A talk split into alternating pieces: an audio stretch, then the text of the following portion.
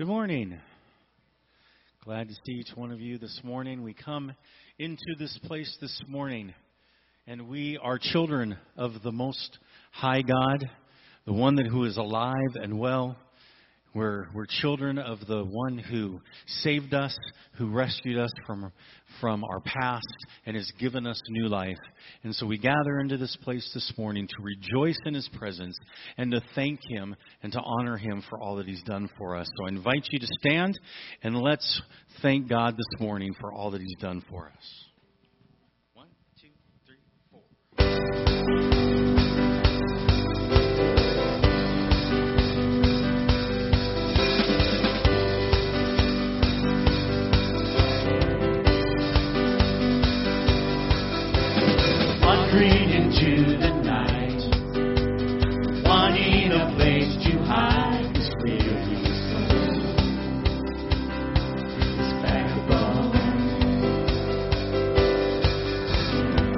Try with all my might, I just can't win the fight.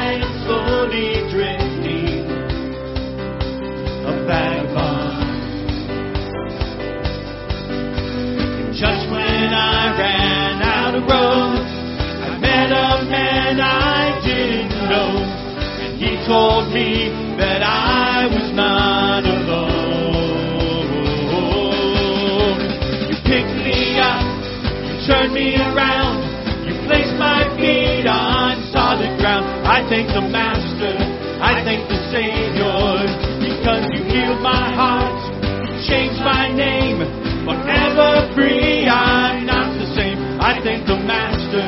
I thank the Savior. I thank God.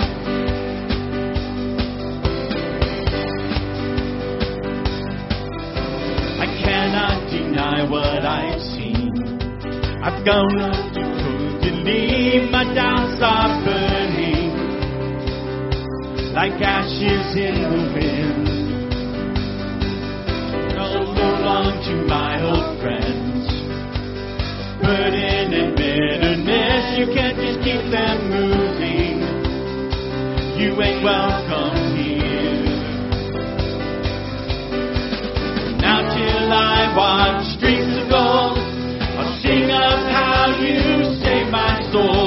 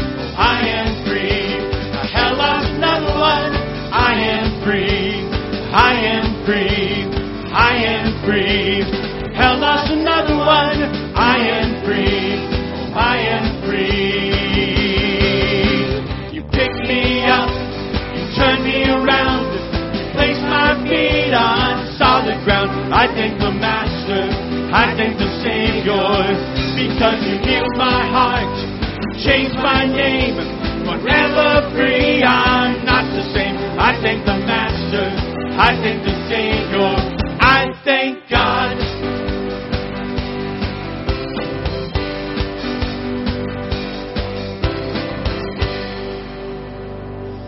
Amen. Well, turn to that person next to you and say, you know what? You're a child of God. You're a new creation. Say good morning, and then you can be seated. God, I thank you for your provision. You're amazing. The work that you're doing in people's lives is just so cool. And, and I just seeing people grow in the faith and the knowledge of the Lord Jesus Christ. And the provision that you've given to us as a church and, and, and church families, Lord, we are blessed. And it's out of that abundance of blessing that we want to bless you back. We want to give back to you the first fruits of that which you've given to us as an act of worship. It's not that you need money, God, but it is your way to, to help your children become good stewards of that which you've given. And so, Lord, we want to honor you and recognize you as the giver of all things. We praise you. We thank you for this day. Holy Spirit, lead us in our time of worship. We pray in Jesus' name. Amen. Our God is a God who loves us, who saves us, and He's worth rejoicing over all that He's done for us from where He's brought us to who we are now in Christ. And so we want to teach you this new song. We invite you to just listen to this lyric and remember when. Remember where you were before Christ, and then we're going to celebrate where we are in Christ today.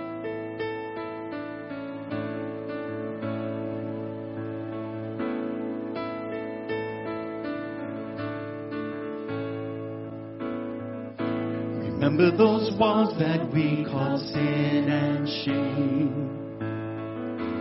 They were like prisons that we couldn't escape. But He came and He died and He rose. Those walls are rubble now.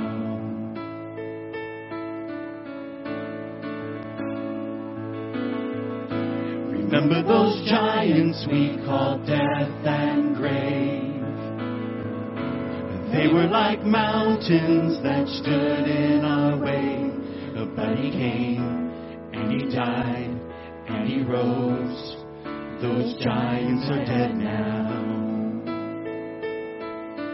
Sing that with us. Remember those walls. Remember those walls that we called sin and shame. They were like prisons that we couldn't escape. But he came and he died and he rose. Those walls are rubble now.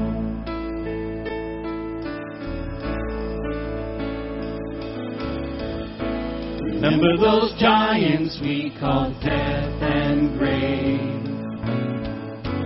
They were like mountains that stood in our way. But he came and he died and he rose. Those giants are dead now. This is our God. This is our God. This is who He is. He loves us. This is our God. This is what He does. He saves us. For the cross, beat the grave.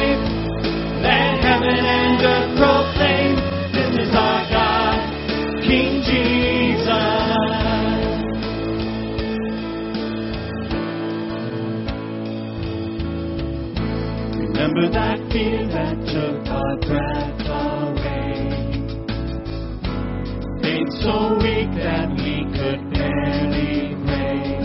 But he heard every word, every whisper. Now those altars in the wilderness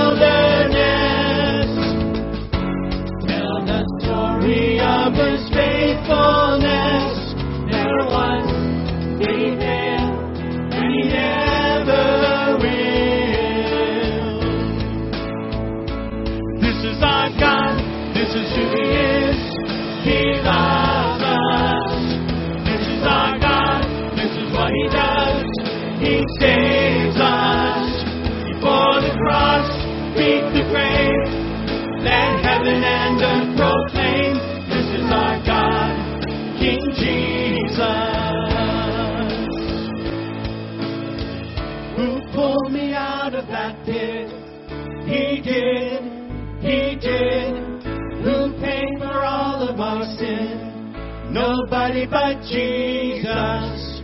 Who pulled me out of that pit? He did, he did. Who paid for all of our sin? Nobody but Jesus. Who rescued me from that grave? Yahweh, Yahweh. Who gets the glory and praise. Nobody but Jesus who rescued me from that grave. Yahweh, Yahweh, who gets the glory and praise. Nobody but Him. This is our God. This is who He is. He loves us. This is our God. This is what He does. He saves us. For the cross, beat the grave. Let heaven and earth proclaim. This is our God, King Jesus. For the cross, beat the grave. Let heaven and earth proclaim. This is our God, King Jesus.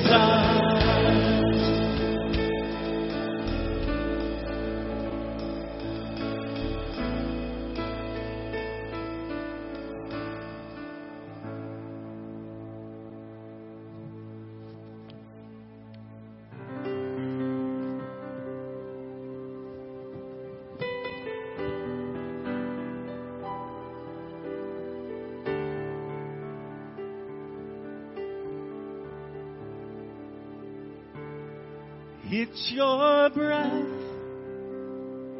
in our lungs. So we pour out our praise.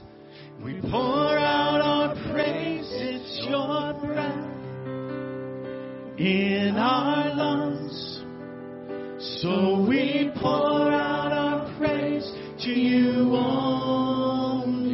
It's your breath in our lungs. So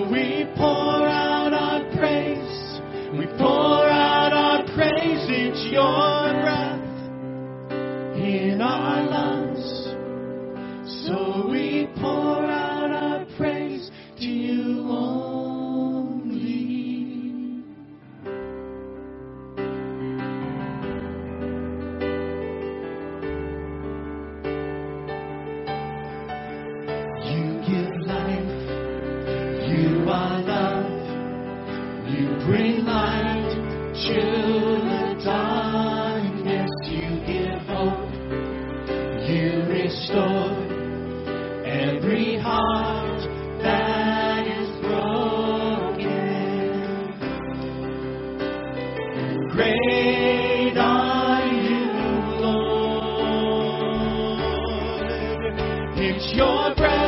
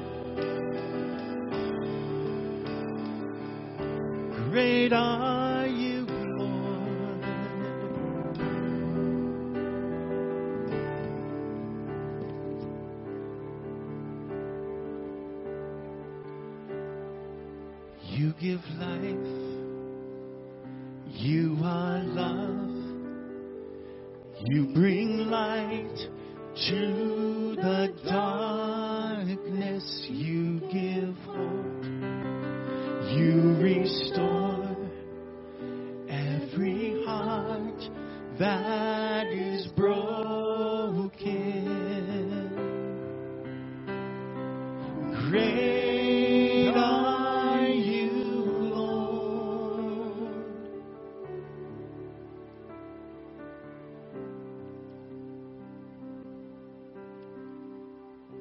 Father, thank you for all that you do for us.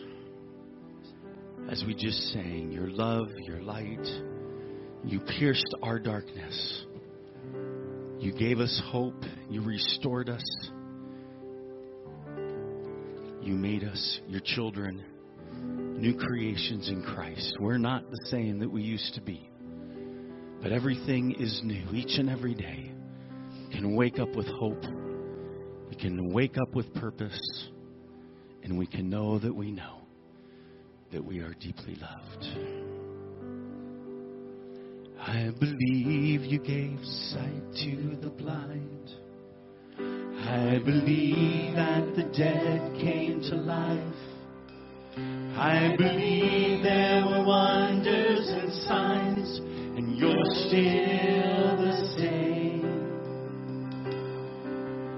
I believe every word that you said. I believe there are scars in. That your goodness is good without end, and you'll never change. I will tell of your wonders, sing of your grace. The God of creation knows me by name. The Lord is faithful, yesterday, now, and always. Always. Mercy is mighty, age after age. All generations bow down and praise. The Lord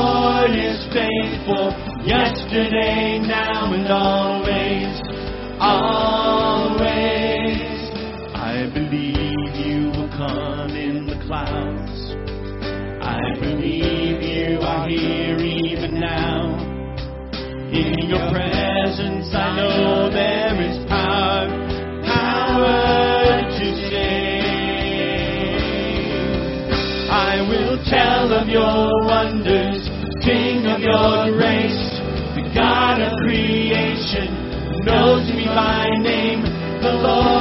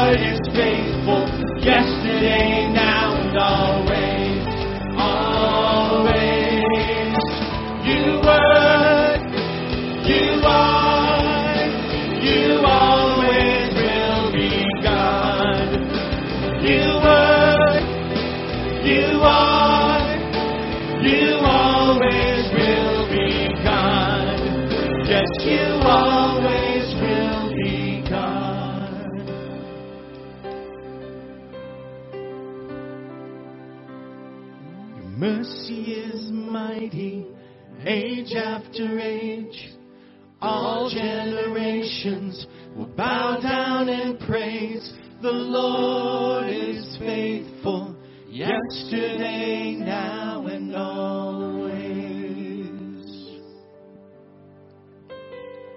We sing that from the depths of our hearts this morning, Lord. And we put our trust in you. And we know those words to be true because time and time and time again, you've shown each one of us your faithfulness and your goodness. So we stand here as your people this morning, grateful, totally grateful for all that you've done for us. Lord, may we never ever take for granted or be less amazed at just even being able to wake up again this morning with breath filling our lungs. And you have a great plan for us today, tomorrow, the day after. And it's all an opportunity to get to know you better, to get to continue to be reminded of who you are. But God, also, we want to be doers of your word. And we want to be proclaiming to other folks your goodness and your grace so that they can join the party as well. We love you this morning in Jesus' name. Amen. Amen. You may be seated. Amen. Well, if you would open up your Bibles to Acts chapter 23 as we continue our study through Luke's account of the Acts of the beginning of the church. And in this study, there's some challenges that we're going to see, and hopefully come out with a greater understanding of God's plan for us. Charles Spurgeon once wrote this Let us trust in God and be very courageous for the gospel, and the Lord Himself will protect us from all harm. Trust is something that we all struggle with. Everyone does. At, some level, the ability to trust is hindered by our, our past practices, experiences, presuppositions, the things that, that challenge us within that, maybe past hurts and these things. And it's really hard sometimes to trust God, especially when you can't envision the plan that God has for you. It'd be really nice if God would sit down and have a meeting with you and say, hey, here's what I got for you between now and the rest of your life. Give me the detailed plan. Wouldn't you like that? I wouldn't. I don't want to know. Because what if it's stuff I don't want to go through? That's scary when you think about it. But when we're trying to move forward, it's tough. It's tough to trust God, especially when certain things are unfolding. It's hard to trust God when you're diagnosed with a, a chronic, debilitating, or, or terminal disease. And you ask the question, why God? It's hard to trust God when, when you're trying to move forward in your life, but you continually hit roadblock after roadblock after roadblock. You're going, God, what's going on? And you struggle with that. It's hard to trust God sometimes in reconciling relationships with others when you are trying to do everything the right way. And you're constantly rejected, or, or other things are happening within this.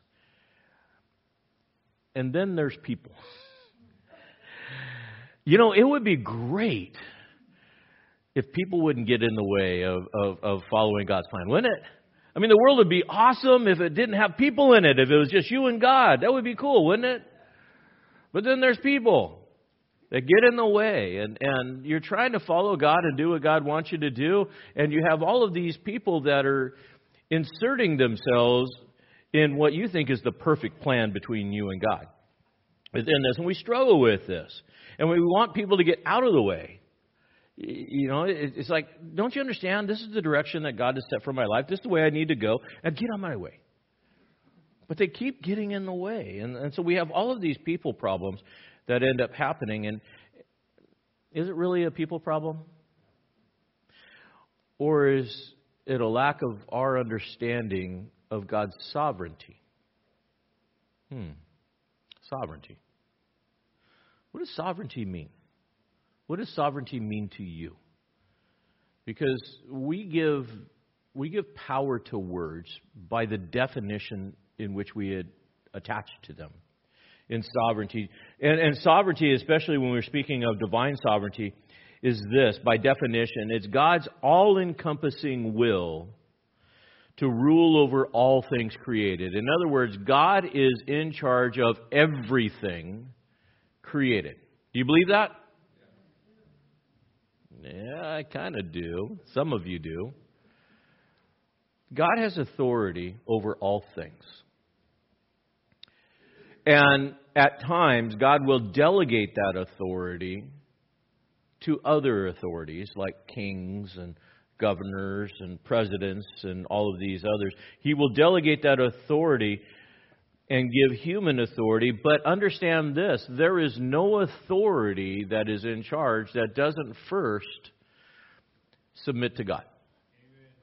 God is in charge of all and all authority. Now, if God is sovereign, and He is, and He delegates His authority out to other rulers, then ultimately, whatever the other rulers are doing all fall under the sovereignty of God. So if I stop trying to trust in the people, but I really trust in God, I can look past the people and really see what God's doing. Now, there are things that God does that I don't get.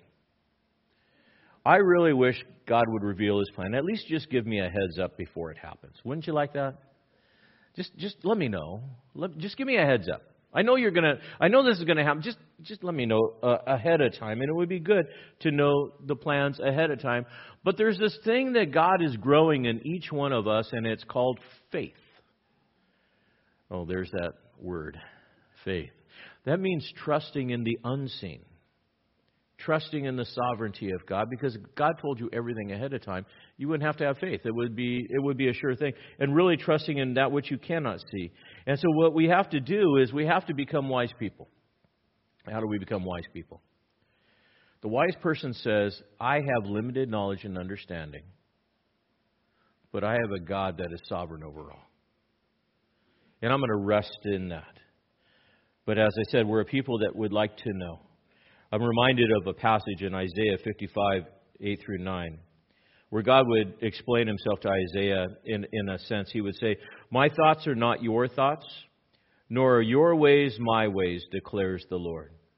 For as the heaven are higher than the earth, so are my ways higher than your ways, and my thoughts are higher than your thoughts within that. What does that mean?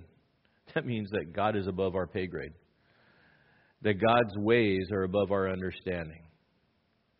And we just have to sit back and say, God, you're in charge. And we trust in you. But the other part of it is this if God is sovereign, and He is, and if God delegates His authority to other authorities for the purpose of completing His will, and He does, then I can understand another thing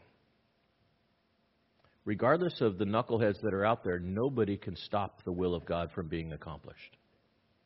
God's will will be done on earth as it is in heaven. And you say, well, what does that have to do with Paul in our account? Paul was told by Agabus as he was coming into Jerusalem, when you go, you're going to be chained. You're going to be put in prison. And it started the, the chapter in Paul's life of entering into imprisonment. He would spend about five years in imprisonment and house arrest and in these conditions. Paul wanted to go to Rome. God said, You're going to go to Rome, but he didn't tell him how he was going to get there.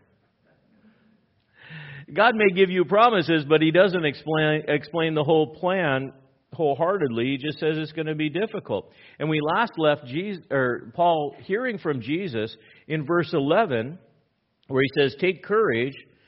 As for you have solemnly witnessed to my cause at Jerusalem, you must also witness in Rome. Why? Because Paul, by this time, had been beaten, rejected by the church, rejected by his own people, just about whipped by a Roman centurion and is in a jail cell going, I didn't expect this. I didn't see this coming. And in this, they're trying to figure out how do I go forward? And Jesus says, Take courage. Take courage. Why? Because I've got this. And God is going to move. Here's one of the things that we'll learn today God is always at work and always moving and moving behind the scenes, even though you don't see Him.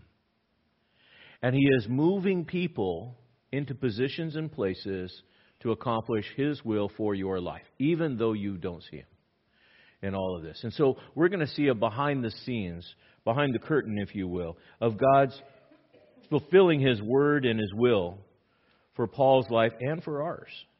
So let's stand as we read through our passage this morning, Acts 23, verses 12 to 35.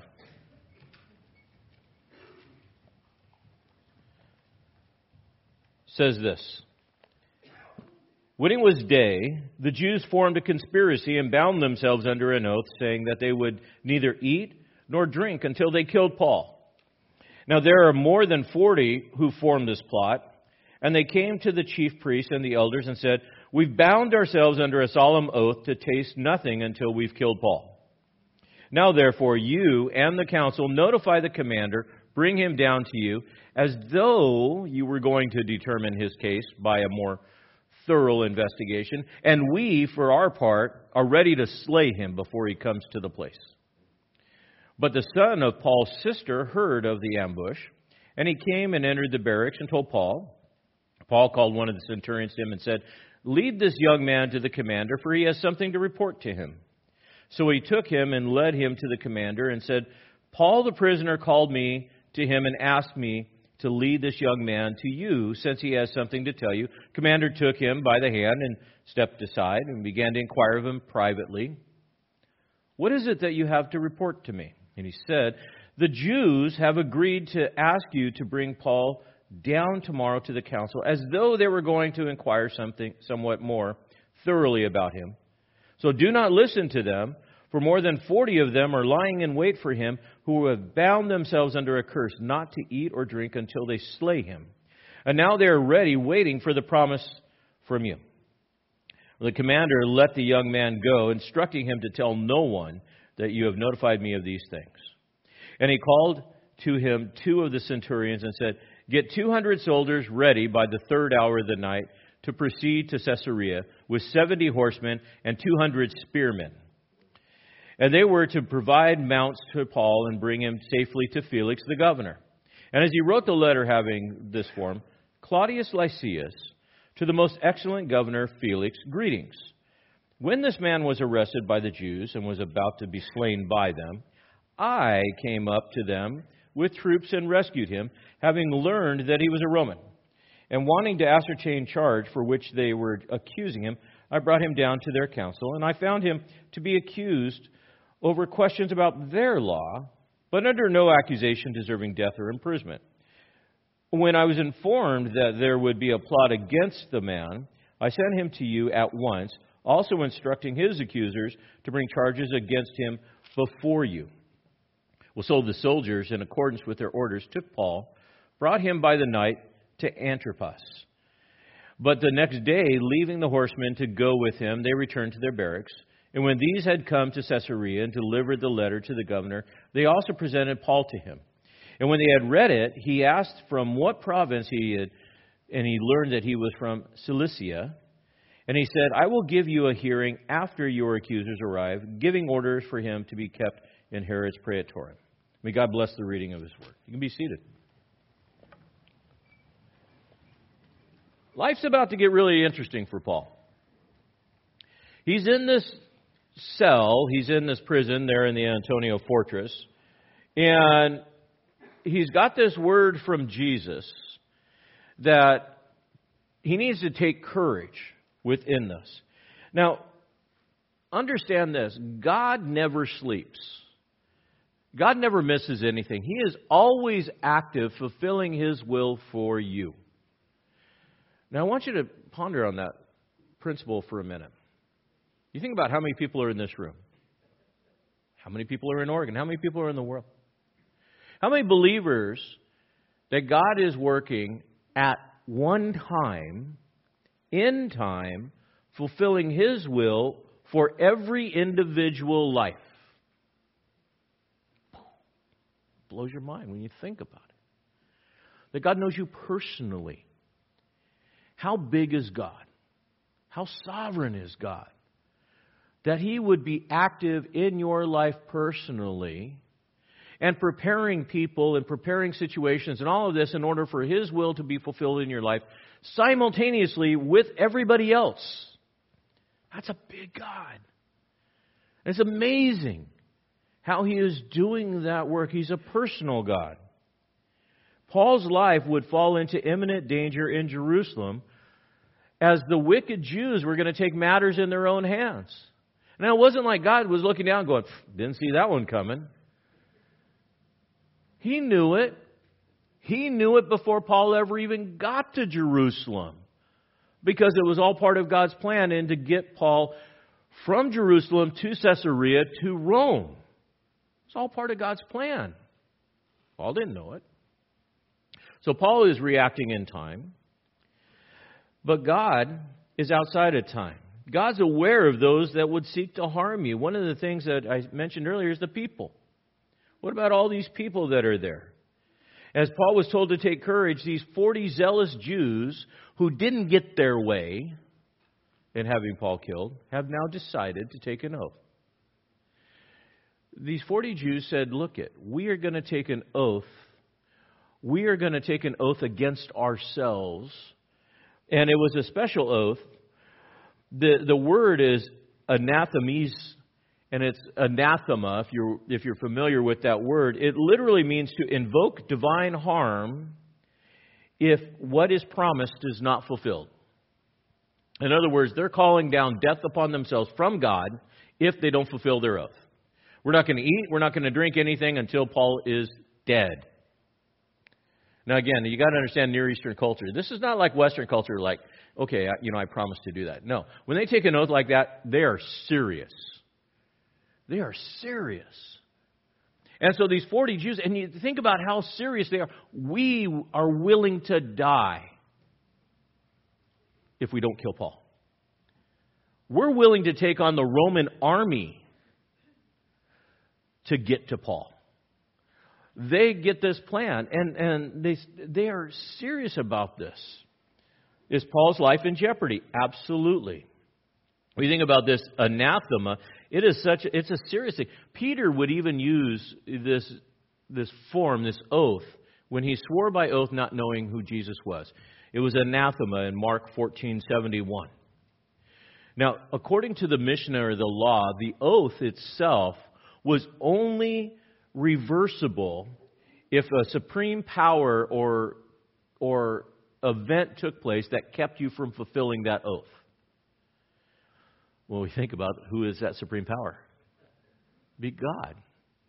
In their mind, it would be the Roman army, as they would that they would take it. And and you can't miss who did they talk to? These forty Jews that decided they're going to kill Paul, they go to the council of the Sanhedrin, who by the way didn't get their way, and they say, "Look, let's conspire together." Your part is to call Paul out by the commander so that you're going to give this pretense of thoroughly examining him. While he's on his way, we're going to kill him. Question What level of hatred does this rise to? What level of hypocrisy does this rise to? These religious leaders that were supposed to be adhering to the law are going to kill an innocent, because Paul, mind you, is still innocent. No charges are against him. Innocent man. And they're conspiring with these Jews to, to assassinate Paul. How corrupt have they become? Do we have people like that in our world today? Are there people that will do anything and everything they can to undermine you, attack you? maybe you have felt that way or felt like we never saw that coming. And, and it's, it's not like they didn't even do that to Jesus. Matthew 26, 3 to 5 says this Then the chief priests and the elders of the people were gathered together in the court of the high priest named Caiaphas. and they plotted together to seize Jesus by stealth and kill him. But they were saying, not during the festival, otherwise a riot might occur amongst the people. These are the chief priests. Let's kill Jesus, but not during the festival because it's a holiday. Really? There will be times in your life when people will look to attack you, hurt you, undermine you, challenge you, and you'll never see it coming. Because, mind you, Paul doesn't know about this yet. This is all happening behind the scenes. But yet, God knows. God knows, and He is already at work. And so, what does He do? He directs Paul's nephew to be at the right place at the right time. We see here in, in verses 16 on, it says this that the son of Paul's sister heard of the ambush and came and entered into the barracks and told Paul. And then Paul told the centurion to take him there. One of the things that I think is interesting is the divine appointment. Now, we, we're not told much about Paul's family, are we? It, it's guessed, rightfully so, and I think there's some truth in it, that Paul at one time was married, because you had to be married to be part of the Sanhedrin. So Paul was at one time married, whether he was widowed or divorced. Perhaps she left after he became a Christian. We don't know. But we know that he most likely was married. We know that now that he has a sister and he has a nephew. The word nephew there literally is neanos, and it means somebody that is in the 20 to 30 age bracket. So he's not a little kid. And he overhears this plot of these people talking, whether it was he was overhearing it with the Sanhedrin and the and the Jews and this plot or whatever, but he gets the news and he has access to Paul. And you say, well, how does he do that? Well, keep in mind, Paul's a Roman citizen and he's held under protective custody. There was three different kinds of, of custody in the Roman Empire. There was the public custody. It's called public custody because you were in jail because you were a criminal. The second was a free custody, which meant that you were in there under trial or civil. You were kind of waiting for your, your, your court, but presumed to be guilty. And then there was military custody, which was protective. And in other words, you weren't guilty of anything. There was no charges, but the army is there to keep you alive. And so we're holding you in this place. And that's where Paul was. So Lysias was the commander. And, and so Paul's nephew hears this. And he comes to Paul, visits Paul. He has access to him. And he says, Paul, I've overheard this. There's a plot to kill you. Paul says to one of the centurions, Can you take this young man? And he has a message for the commander. And so the young man goes to the commander, and, the, and he tells the commander privately what's going on, and the commander says, Don't tell anybody. Now, when you look at that whole picture that's going on, Paul hears about the assassination plot on one hand, and he doesn't panic. Why? Because of verse 11 and God's promise. You're going to Rome. Take courage. Now, if you were sitting in a jail cell and you hear about a plot that these people have taken an anathema oath to kill you, would you be a little nervous? He says, just go tell the commander. And he's trusting in God. When you hear bad news, what is your first reaction? Oh, world's coming to an end. Or God's got this. God's got this. The choice to take courage in the midst of a crisis is a cognitive choice where you fight back those emotions. Is God sovereign? Yes. How do we know this? One, the nephew hears of the message and comes and brings it to Paul. Two, Lysias, who is the commander over a thousand, listens to this young boy about this account and believes him. Hears the message and says, I got a plan to save him. Now, was Lysias selfishly motivated? For sure. Does he want another riot? No. What happens if Lysias has the Jews, and if the Jews are able to take his prisoner and kill his prisoner? What happens to Lysias? Yeah, he's going to be like in Siberia or someplace. Gone. So Lysias is, is selfishly motivated within this, but God uses all of this. He brings all of this together for one purpose to fulfill his will and his promise to Paul, his plan. If you consider your life now, think about all the moving parts that have happened in your life. Are they by chance or are they by design? Where you live, who you've married, the children that you have, the job that you have, all of that, by chance or by sovereign design? The day that you came to faith in the knowledge of the Lord Jesus Christ, by chance or by sovereign design? That's how big God is.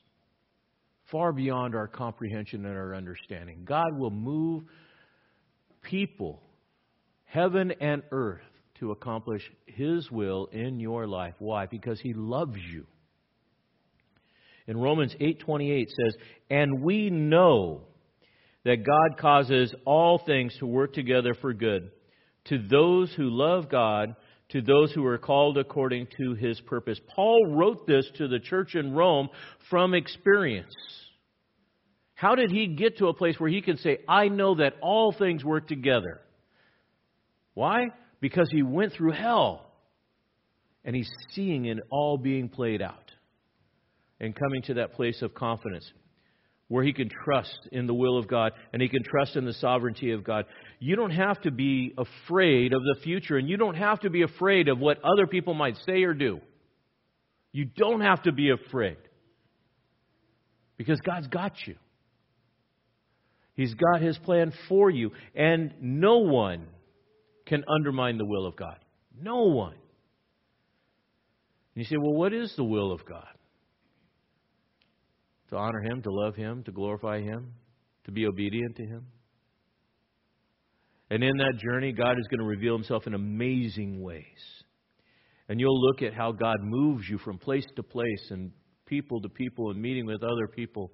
I had the privilege this last week of spending some time with a saint who is uh, about to graduate to be with the Lord. Uh, I got to see her on Wednesday and Friday and Saturday. She should graduate any time.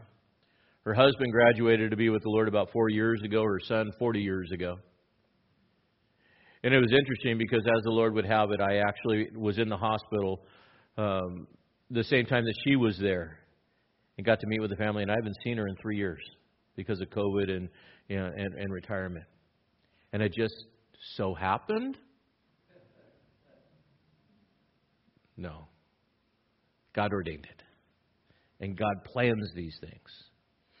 And God's chosen specific events and how to protect you and to keep you. Verses 23 to 35 really lays out for Paul these events within this. We pick up in verse 23. After the commander hears all of this, he called them centurions to himself and he get 200 soldiers ready in the third hour, 9 o'clock at night, to proceed to Caesarea with 70 horsemen, 200 spearmen. God is going to move on other people to protect Paul. 9 o'clock at night, he hears the news and he says, I want 200 soldiers, 70 horsemen, 200 javelin throwers. The, the term is literally right handed throwers. These were javelin throwers. Okay.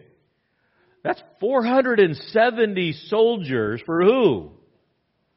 One guy. One Jewish guy. 470 soldiers. To move him where? 60 miles north to Caesarea. Do you think God is exercising a little bit of muscle at this point? I think so. Can you imagine those 40 Jews going, oh no, this isn't going to work out so good? So this commander, he orders him to go to Caesarea. Why to Caesarea? As I said, he had to get him out of Jerusalem. One, because it wasn't safe for Paul, and he wasn't going to lose a prisoner on his watch. Two, Caesarea is the, the Roman capital for Judea. Caesarea was is is the the head place. When we go to Israel next March, we'll go to Caesarea and we'll see it was a little Rome. that was there. It was there's a, a Herod's palace was there, a hippodrome was there, theater, everything was there. It's an amazing sight. Roman and, and Roman fortress that is there, and so you have all of these people that are there. And what is God doing in His sovereignty? He is saying you can't touch him. So Satan would want Paul destroyed. Can you imagine if, if Paul would have got killed by this time? We wouldn't have two thirds of the New Testament. We wouldn't have all the theology that we have today. God's got a plan. And He says, You're going to Rome. And nobody is going to stop that. Not, not 40 Jews that have an oath. They'll go hungry before they hurt Paul. So he gathers all, and can you imagine that movement? Now they're going to Caesarea, and God foreordained Felix to receive Paul. Now, who's Felix? Well, we know based on Scripture in the New Testament, there were three governors that we know of that are mentioned. We have Pontius Pilate, AD 26 to 36. Antonius Felix, which is the guy that Paul's going to see, AD 52 to 60. And then Felix loses his job, and Porcius Festus will come in at AD 60 to 62. And so, as the commander says, get the troops together, pack them up, and I'm going to write a letter. Well, what's the letter? The letter is kind of like a military report. The commander has to send a military report. Why do I have 470 guys going with one guy that's. And so he writes this report. It's a handoff report that is there. And he starts out the letter, most excellent, Felix, which was really this, this place. Felix, by the way, was not a very good governor. He was once a slave that moved up through the ranks into being a free man, and he ended up getting his position not because he was somebody special, but because his brother, Pallas, was a friend of Nero and says, Hey, Nero, I've got a brother that really needs to be a governor someplace. Could you make him be governor? He says, Well, I got this little dirt pile called Judea. I think I'll send him over there. So that's how he ended up there. But Felix was not a good guy. In fact, we'll, we'll when you read about Felix, he was married three times. One of the one of his brides, he was a womanizer. One of his brides was the daughter of Antonio and Cleopatra, and his wife now is Drusilla. But we got to understand, we don't have to be afraid because God will take care of you. So he sends him on his way. Now, halfway from Jerusalem to Caesarea is a, is a fortress called Antipas. In the Old Testament, it was called Aphek. You can read about it in Joshua 12:18 and 1 Samuel 4:1 and verse 29. Herod the Great rebuilt this fortress after his father Antipas within this. And so it was this halfway point. So they go 35 miles north, which was a good day's journey, but they march overnight. So they're leaving at 9 p.m. They march overnight. They get there. They get to the fortress and they get out of harm's way. Then they send the 400 soldiers back to Jerusalem. Why? There's a lot of Jews there. The 70 horsemen are moving forward and are going to escort Paul all the way up to go see Felix, that is there, who is the procreator, procreator there, the governor of that time within this. And one of the things that we understand too, that as I said earlier, Felix lost his job. In Acts 24:27 it says, "But after two years passed, Felix was succeeded by Porcius Festus and wishing to do the Jews a favor." Now keep in mind with that because that is going to be something that ends up happening. He gets there and he writes this letter, and he says, "Here's the letter." Now, have you ever met somebody that wanted to not tell the whole truth but make themselves look good? So he writes this letter, and notice what he says in verse 27. When this man was arrested by the Jews and was about to be slain by them, I came up to them with the troops, rescued him. Notice the words rescued him. And having learned he was a Roman, what is he leaving out? What's he leaving out of the letter? How did he learn that Paul was a Roman? He stretched him out on a pole and was about to beat him. And Paul says, Is it lawful to beat a Roman? He doesn't say, I arrested him. He didn't say, I was about to illegally beat him. He just made it look like he was the hero. Question Does it really matter? No. Why? Because we can trust in God. However, God decides to use people to protect you, to move you, to get you to that place, let it be between them and God.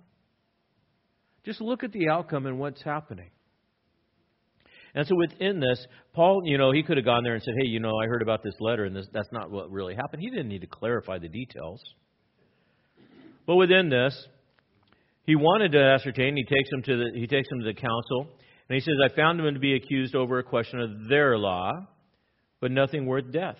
When I was informed that there would be a plot against the man, I sent him to you at once, instructing the accuser to bring there. So what he was saying is, this is why he's here. He's here to be able to stand charge. And I'm going to send his accusers later within this. I'm getting him out of town. So at this time, we see that, that Paul is sent there. And the soldiers, in accordance with the orders, they take Paul and they bring him in by night to Antipas. And the next day they all leave. And they move on. They read the letter. And Felix says, I'll give you a hearing after your accusers arrive there. It would be two years that Paul would be in prison in Caesarea under house arrest. And we, in, in our mind, we're like, you know, we want a quick and speedy trial, right? No, not necessarily. It was God's plan and God's design that Paul would be in Caesarea. Why? For two years, he would be there in Caesarea as a witness and under house arrest, which meant he really couldn't go anywhere, but people could come see him, including Felix. As we get into chapter 24, we're going to see how for two years, Paul almost converts him. Almost has that opportunity. And you think about Philip that is there in the town and all the other Christians that are there and the opportunity for Paul to have to be in that place to be that, that witness under house arrest. You may not like where God brings you. You may not like the journey. It may be rough.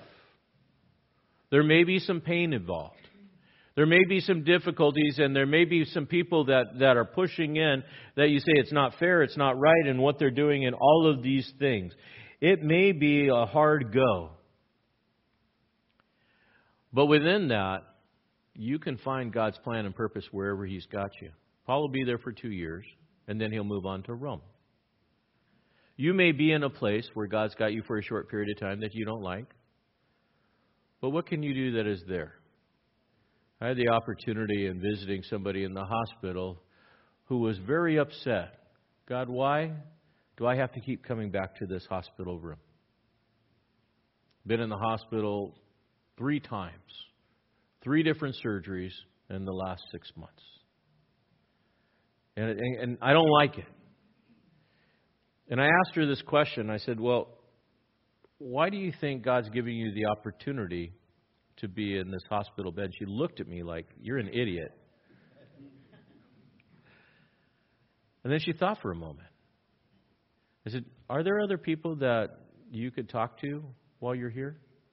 How many nurses and how many doctors come through here? How many people come through here? And so within this, she got to realize that wherever she is in her sickness and her illness, that she gets to share Jesus. Paul was imprisoned under house arrest in the largest seaport in Judea. High traffic. And he has that opportunity for people to come because he's, he's not charged with anything. Now, Felix, He's pushing it off because he wants to bribe the Jews and make money off it. You know what? That's Felix's gig. That's not on Paul.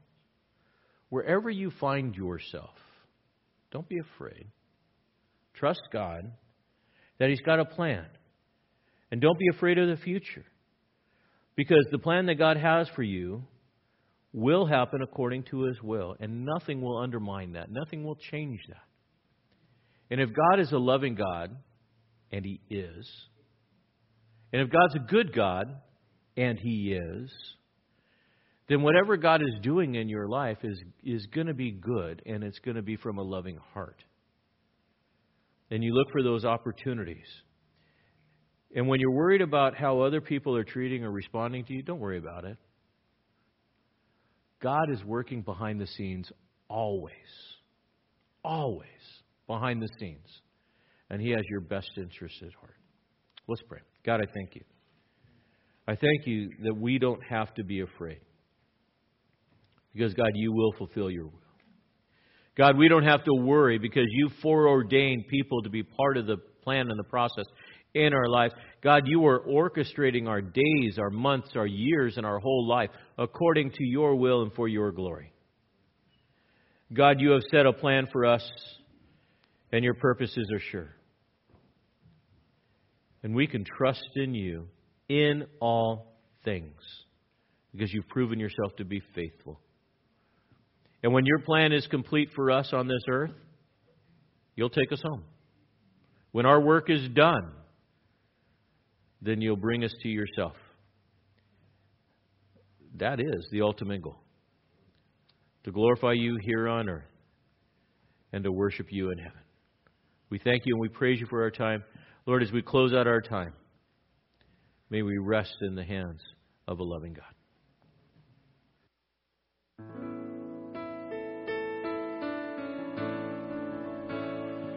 This is our God. This is who He is. He loves us. This is our God. This is what He does. He saves us. Before the cross,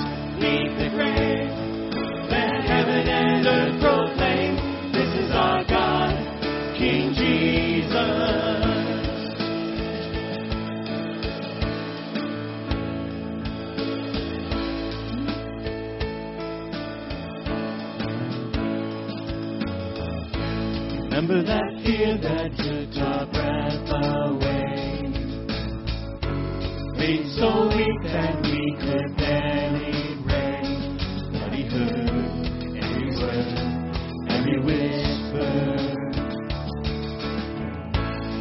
these altars in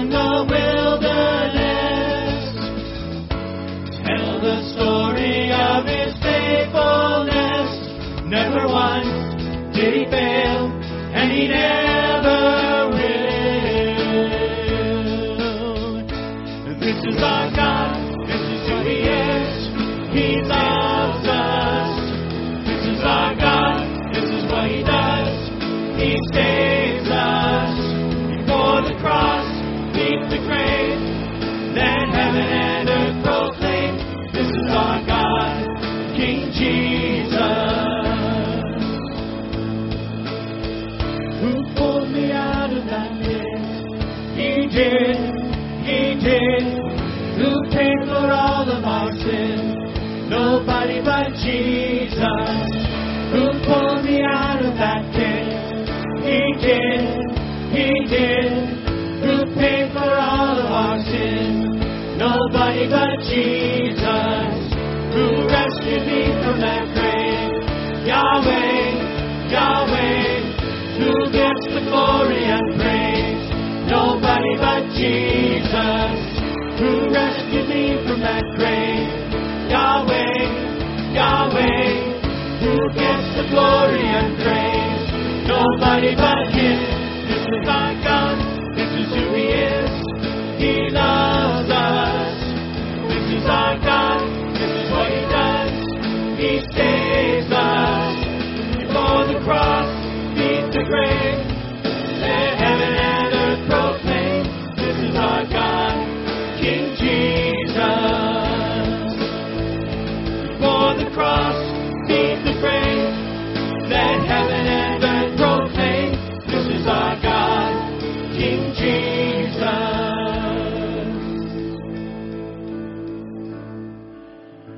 God, you're amazing in every sense of the word. It blows my mind. I can't comprehend how you can always be at work, guiding everything in this universe, and be so close to me and fulfilling the plan for my life. in the same way, in the same level that you are for every individual in this room or those watching online. We can trust in you. In fact, you're the only one we can trust in. You have us. You know us. You made us. You love us. You redeemed us. May we rest in your hands. May we rest in your sovereignty and not worry what other people might say or think. Because, God, you got this. As we go out this week, may we walk in confidence and not be afraid. And may everything that we say and do make you smile. We praise you and we thank you in Jesus' name. And all God's people said, Amen and praise Jesus. Thanks for joining us in the study of God's Word with Pastor Kerry Wacker. We'd love to have you join us in person for worship each Sunday morning at 9 a.m. or 10:45 a.m. We also meet Wednesday nights at 6:30 p.m.